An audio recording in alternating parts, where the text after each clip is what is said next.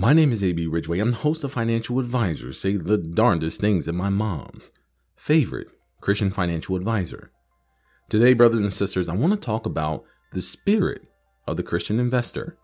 I have identified about seven qualities of a Christian investor. If you want to see those, you can go to our website, www.abrwealthmanagement.com, and we have them listed at the bottom. But today, I want to talk about two of those qualities in light of the growing concerns over the economy, interest rates, coming off of a year ending high, I think this will be important in all market conditions. And the first is God owns it all, and the second is to advance his kingdom. Brothers and sisters, before we do anything as investors, we must understand that God owns it all. We have to learn to trust in God's decree. Many Christians, we have faith that God is going to deliver us from all types of toil.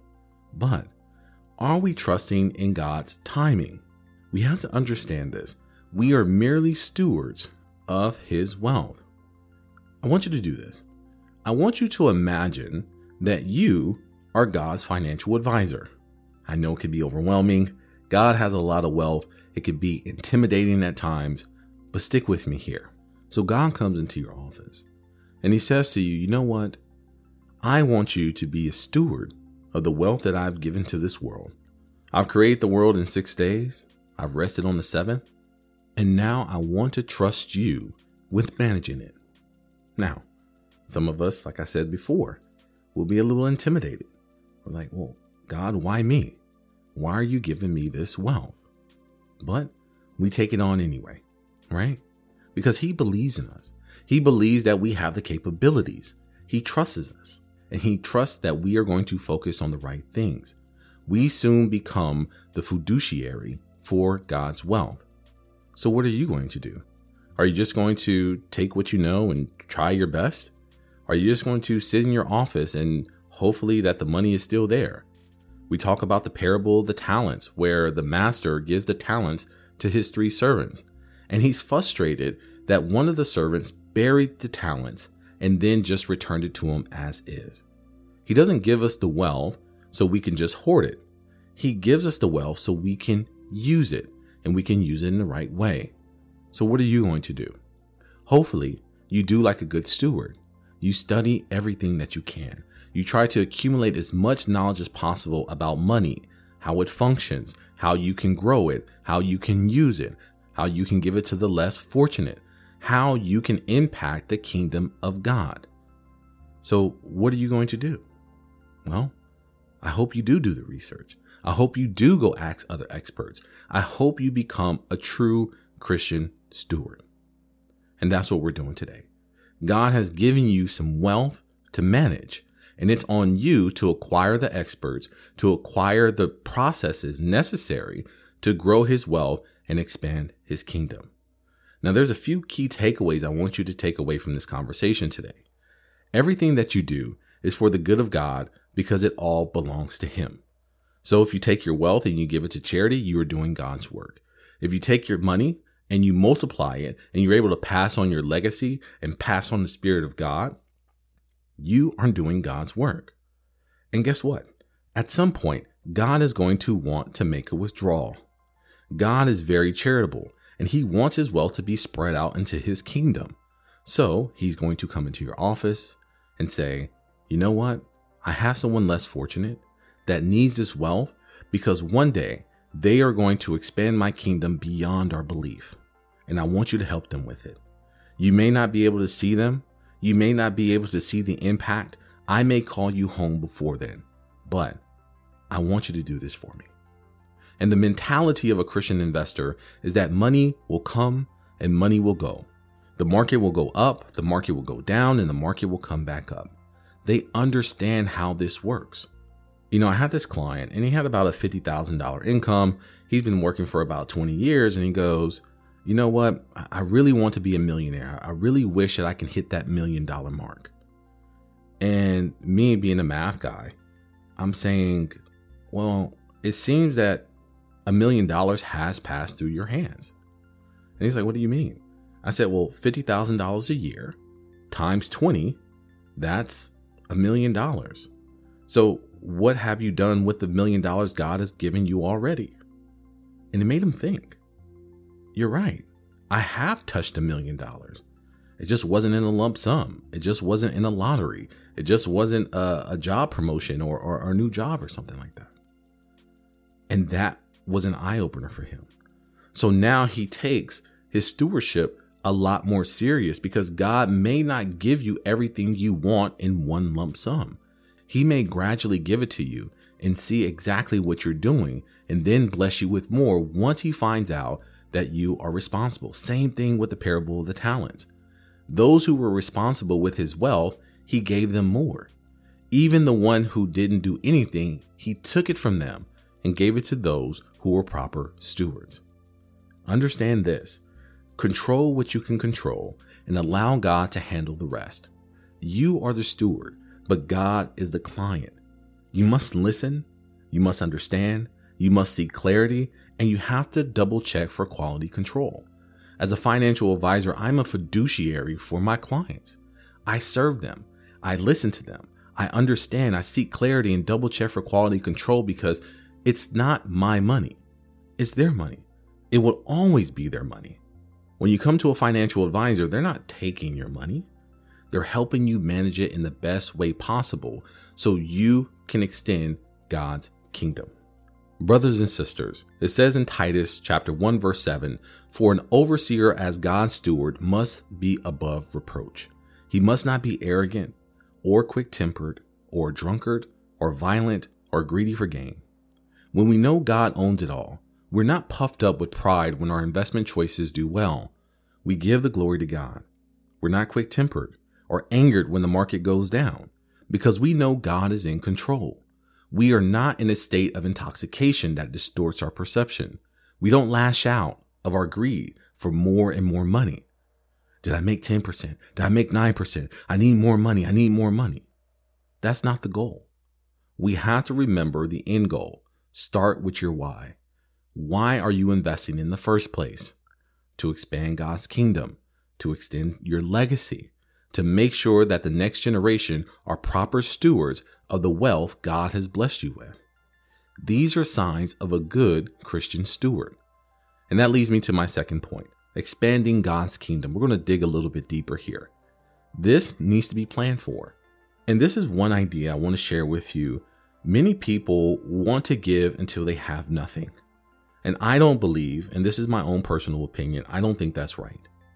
We talked about the birds not sowing or weeping, how God takes care of them. But at the same time, God is taking care of you as well. He's giving you an income. He's giving you the money and the resources to take care of yourself. Uh, you know, this analogy has been used over and over again about the airplane and putting on your mask first. So I think you know that analogy. But here, we don't want to give too much or we become the needy. That is not a sign of a good steward. Someone who gets $50,000 they give $50,000 out and now they're the ones begging for the money back. Would you trust somebody like that? I wouldn't.